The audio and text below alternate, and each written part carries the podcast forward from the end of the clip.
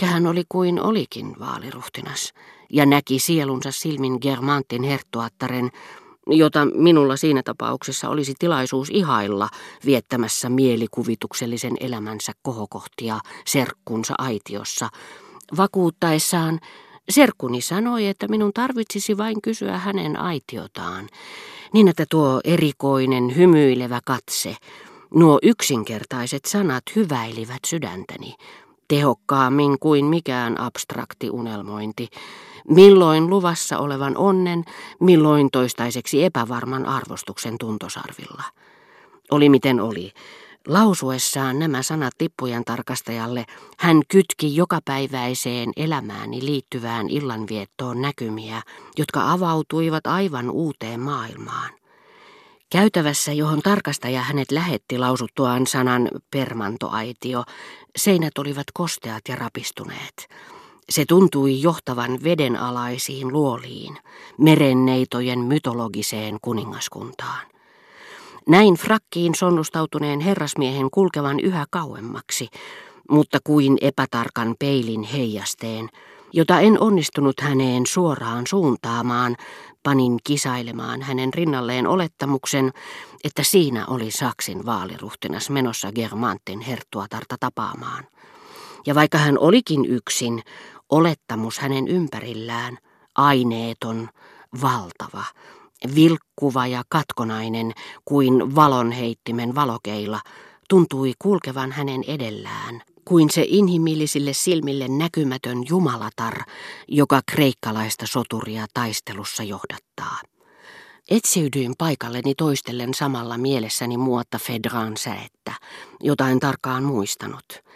Sellaisena kuin sitä lausuin, se ontui, mutta kun en yrittänytkään laskea runojalkojen lukumäärää, minusta tuntui, että se horjahteli hyvin kaukana klassisesta säkeestä.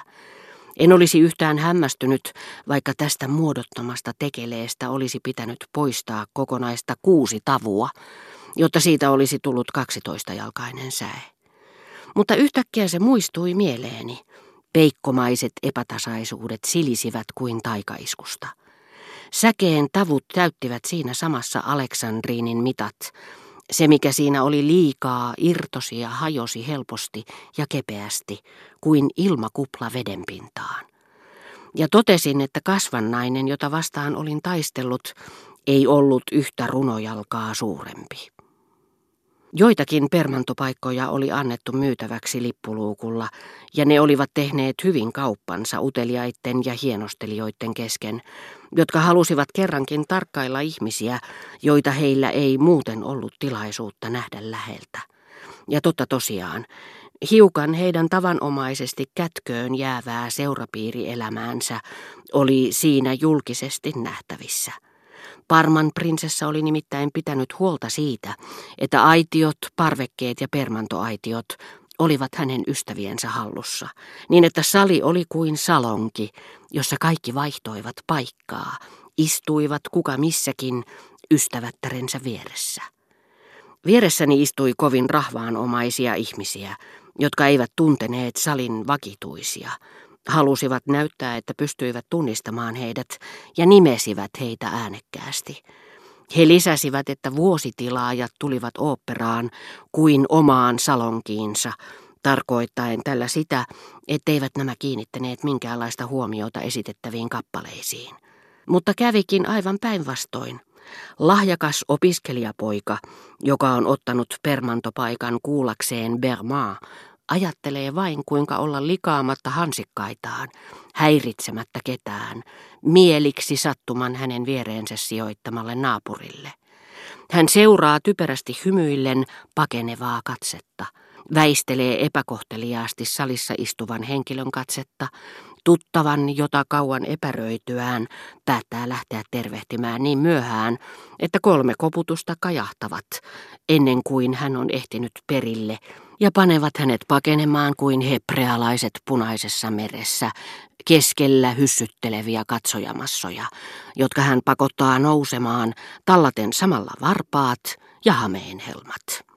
Suuren maailman ihmiset sitä vastoin, koska he oleilivat aitioissaan kuin pienissä riippuvissa salongeissa, joista oli poistettu yksi seinä, kuin somissa kahviloissa, joissa voi pistäytyä jääkahvilla joutumatta ujostelemaan napolilaistyylisiä kultareunaisia peilejä ja punaisia tuoleja, koska he nojasivat välinpitämättömällä kädellä tätä lyyrisen taiteen temppeliä kannattavien pylväitten kullattuun runkoon, koska heitä ei liikuttanut ylenpalttinen kunnioitus, jota heille osoitti kaksi veistosta, jotka kurkottivat aitioita kohti palmun ja laakerin lehviä. Juuri he olisivat ainoina salissa olleet hengessä vapaat seuraamaan näytelmää, jos heillä vain olisi ollut siihen henkiset edellytykset. Kaikki kylpi ensin epämääräisessä hämärässä, missä katse yhtäkkiä kohtasi kuin näkymättömästä jalokivestä lähtevän säteen, kuuluisan silmäparin hohteen, tai tummaa taustaa vasten kuin Henrik neljännen aikuisessa medaljongissa omalin herttuan kumartuneen sivukuvan, jolle näkymätön nainen huudahti, Monseigneur, saanko auttaa päällystäkin yltänne? Hänen korkeutensa häveliäästi estellessä, hyvänen aika, mitä te nyt, Madame d'Ambressac? Vastustelusta huolimatta rouva tarttui takkiin kaikkien kadehtiessa häntä moisen kunnian johdosta. Mutta muissa aitioissa melkein kaikkialla vaaleat jumalattaret, jotka näissä hämärän tyyssioissa asuivat, olivat vetäytyneet tummien seinämien varjoon ja pysyttelivät näkymättömissä.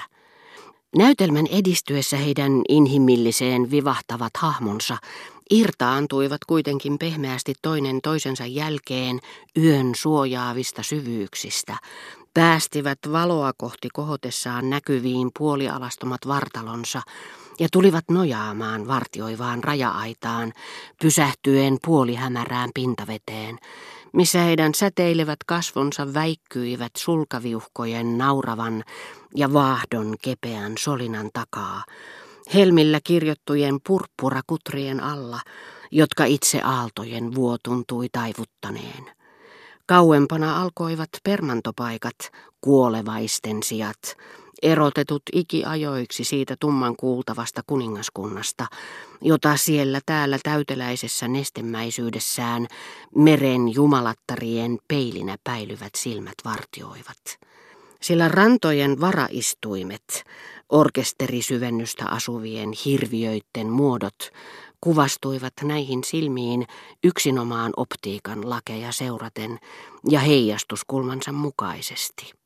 Tuonnempana sitä vastoin aivan alueensa rajamailla säteilevät merenneidot käännähtelivät kaiken aikaa hymyilemään syvyyksien rosoreunaisiin rotkonseinämiin nojautuville parrakkaille tritoneille tai jollekin kristallikatseiselle vetehiselle, jonka kaljulle kuin aaltojen kiiloittamalle kivelle virta oli vetäissyt suortuvaisen levän.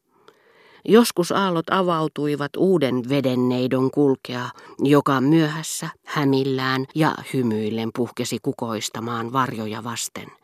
Sitten, näytännön päätyttyä, kun ei enää ollut kuultavissa maan soitannollisia kaikuja, jotka heidät olivat pinnalle houkutelleet, sisarukset painuivat yhtä aikaa sukelluksiin ja hävisivät yöhön mutta kuuluisin kaikista kätköpaikoista, joihin oikukas halu tutustua ihmisten aikaansaannoksiin sai nousemaan uteliaat, ulottumattomissa pysyttelevät jumalattaret, oli allas, josta käytettiin nimeä Germantin ruhtinattaren aitio.